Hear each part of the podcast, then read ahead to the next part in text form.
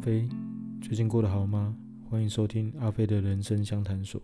今天想要跟大家聊聊八十二十法则。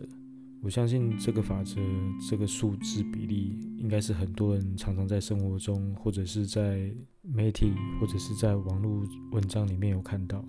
八十二十法则最早是由意大利的经济学者帕列托发现的。他是怎么发现的呢？他是在十九世纪的时候研究英国人的财富以及收益的模式的时候，观察到大部分的财富是流向少数人的手里。其中的取样的资料也显示，某一个族群占总人口数的百分比，跟该族群所享有总人人口数或财富之间有一项一致的数学关系。后来大家都称为八十二十法则。他的研究归纳出这样的结果，就是百分之二十的人口享有百分之八十的财富。研究发现的重点不仅是百分比。更重要的还指向一个事实，就是财富在人口中的分配是非常不平衡的，而且是个可预测的事实。因为这个不平衡的模式会重复的出现，而且在数学上有非常高的准确度。也就是说，八十二十法则几乎都快变成一种定律。如果把八十二十法则应用在生活上，就是花最小的力气得到最大最好的效果。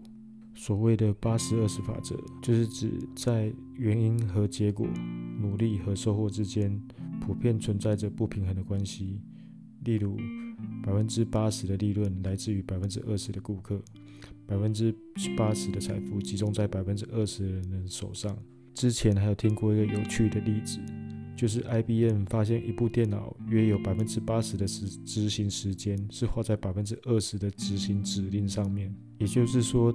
电脑大部分的效能是被百分之二十的程式所消耗掉的，所以他们就不惜重写操作软体，让电脑变得更有效率，速度更快。然后也有其他的企业发现，他们的公司百分之二十的关键技术就可以解决百分之八十客户的问题。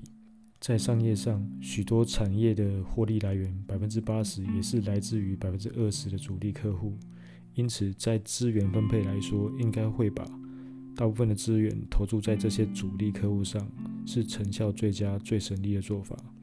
企业如如果要开发新客户的成本非常非常高，如果针对客户的消费行为来进行分析，保住旧客户以及提高主力客户的营业额，就是真正的赢家。那八十二十法则在生活上可以怎么运用呢？比方说。以理财来比喻，我们应该把收入中最少百分之二十的比例的资金用来投资理财，然后要把其中百分之八十的资金尽量投入在报酬最多的百分之二十上面。在人际关系上，我们也应该把百分之八十的心力用来百分之二十的人身上，这些人是对自己有帮助的，感情最好的，在一起最开心的，这样的人际交流对我们自己才有意义。或者，假如我要准备考试，我的国文可能不错，但数学很烂。你觉得我应该要把时间与精力花在哪边？如果是我，我会用来加强国文，因为数学已经很差了。我花力气去准备去读，再怎么努力，可能只是从十分变成二十分，但用在国文上面，却有可能从七十分变成一百分。记得要把资源放在能够创造效果最好的人事物上面。另外，我们通常只有百分之二十的时间可以保持专注力，记得要把最需要专心动脑的事情集中在这个时间内做好。在生活上面临抉择的时候，记得提醒自己把握八十二十法则，找到关键的百分之二十，不要浪费心力在不重要的百分之八十上面。将大部分的时间与资源集中在最有效的百分之二十上，才能达到最有效率、最轻松的生活。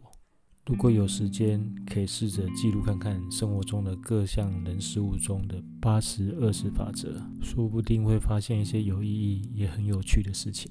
今天就聊到这里，希望你会喜欢今天的内容。对于音频节目有任何建议，都欢迎写信给我，或者是你有想。问的问题，也可以写信给我。如果也有适合的题目，我也会在节目中回答。祝福你有美好的一天，我们下期再见。